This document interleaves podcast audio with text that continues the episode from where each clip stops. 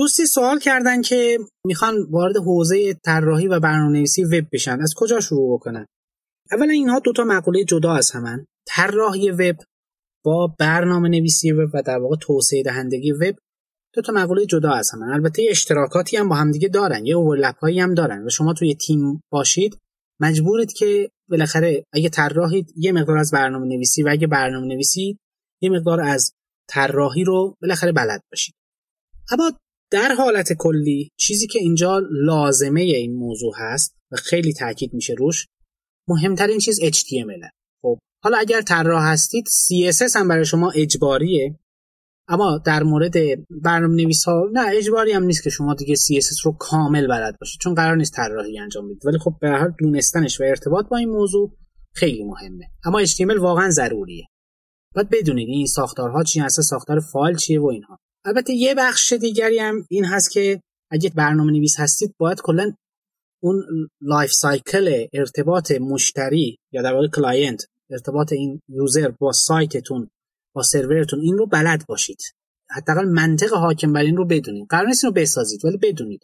ببینید مثالش مثل کلاس های رانندگی هستن. یکی دو جلسه فنی دارن. شما اونجا مکانیک که نمیشید که خب؟ ولی می‌دونید که این هر کدوم از این چیزهایی که تو ماشین هست توی یه خودرو هست هر کدوم چی کار دارن می‌کنن. منطق حاکم بر این سیستم رو می‌دونید بخاطر این مهمه. البته بیشتر برای developer ها و برنامه‌نویسا نه طراحا. حالا طراحا در مقابل این باید شاید بعضا احتیاج باشه که روانشناسی بحث خب بالاخره طراحی user interface بحث user experience اینها چیزهایی که باید مطالعه داشته باشن. حالا معمولا خب یه نفری هم هست که اونجا این مشاوره رو بده این دید رو داشته باشه. ولی خب این موارد هم هستن که باید در طراحی یه بخشش هنریه واقعا. یه بخشش روانشناسانه است. یه بخشش حتی باز جلوتر از این حرفا اینه که چجوری من user رو تحت تاثیر قرار بدم و چجوری مثلا این conversion rate ببرم بالا و اینها. اینا چیزایی که تو طراحی مستتره. البته همشو طراح انجام نمیده. این یک چیز خیلی بزرگتریه. این مسئولیت بزرگتریه.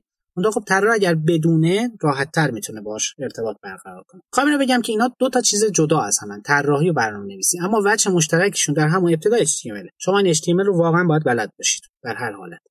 CSS رو برای programmer ها خب توصیه می‌کنم یاد بگیرید ضرری که نداره. ولی خب طراحا حتما باید طبیعتا بلد باشن. از اینجا یه انشعابی داریم روی JavaScript و خب چیزهایی که مربوط به JavaScript هستن. خب طراحا خیلی با این موضوع درگیرن. چون بالاخره سمت کاربر داره این اجرا میشه و باید تسلط لازم روی JavaScript و library های اون و انواع در واقع تکنولوژی هایی که تو این حوزه هست وجود داشته باشن. از اون طرف بالاخره بحث ایجکس و این مسائل هم هست که یک web developer هم باید اینها رو بلد باشه یعنی ارتباط با JavaScript ولی خب به اندازه طراح درگیر با این موضوع نیست. در حد اینکه request رو جواب بده یا بفرسته و اینها. اما در موضوع برنامه نویسی وب اون چیزی که سرور سایده یکی از بهترین زبانهای برنامه نویسی و علیرغم که مخالفان زیادی هم شاید داشته باشه PHP PHP هنوز که هنوز پر استفاده ترین زبان برنامه نویسی تو حوزه برنامه نویسی وبه خیلی زبان خوب و روتین و خیلی بعضی جاش واقعا لذت بخشم هست کار کردن باش. اینو من پیشنهاد میدم. ولی اگر می‌خواید به نوعی باز یه قدم حالا شاید مثلا برید به سمت مایکروسافت و اینها خب سی شارپ هم می‌تونید یاد بگیرید ولی سی شارپ ذاتا که خب اینطوری نیست که سی شارپ یاد گرفتید برنامه نویسی برای وبش هم یاد گرفته باشید نه. راهتون اونجا طولانی تره سی شارپ چون کاربردهای مختلفی داره یه بخشش کاربرد توی وب سی شارپ یاد می‌گیرید بعد خب solution ی که مایکروسافت برای حوزه وب داره ASP.NET اونو باید یاد بگیرید. یا نه خب اینو دوست ندارید Python هست. اینو دوست ندارید Java هست. اینا آپشن های مختلفی. ولی PHP راحت ترینه بین اینها برای ورود به حوزه برنامه‌نویسی وب. و من اینو توصیه می‌کنم برای اینکه بدون اینکه شما وقت زیاد ازتون گرفته بشه به صورت می‌تونید وارد این موضوع بشید.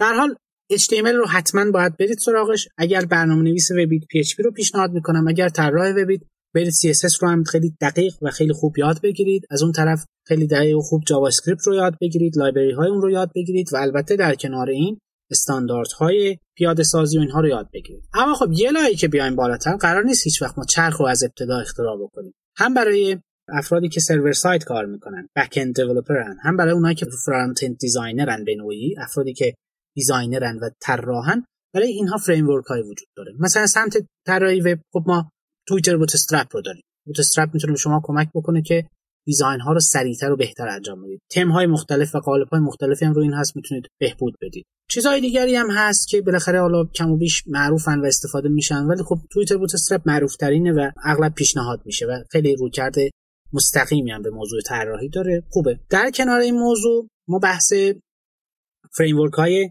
مثلا PHP رو داریم. خب یکی از این فریم ها می‌تونید انتخاب کنید. خیلی شبیه همن اینا از نظر ساختار کلی. ولی خب طبیعتا تفاوت هایی هم دارن. ولی بخش زیادی از اینها واقعا مثل همه. غیر از تغییر در واژگان تغییر زیادی شما نمی‌بینید تو اینها.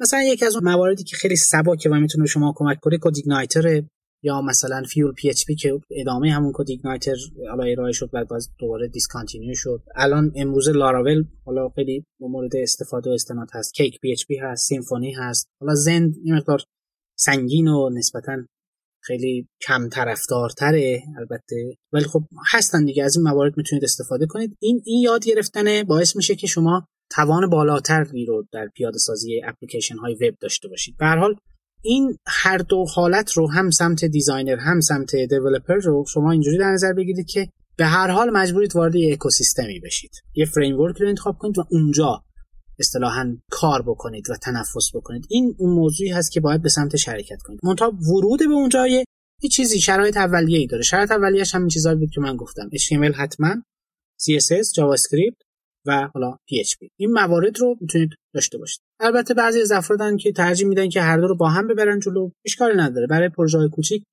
میشه واقعا. برای کارهای یه مقدار کمتر حرفه‌ای میشه. ولی یه ذره دیگه که بخواید تخصصی تر بشید این دوتا یک جا واقعا قابل تجمیع نیست. مگر اینکه خب شما مدیر یه پروژه‌ای باشید حلقه وصل بین دوتا تیم باشید اونجا لازمه و خب این نیاز به سالها تجربه و یه مقدار خلاقیت و اینها داره که بتونید این حلقه وصل بین دو تا واحد فرانت و بکند باشید. به حال این توضیح کلی بود که تو این حوزه می‌تونستم ارائه بدم. امیدوارم برای شما مفید واقع شده باشه. موفق باشید.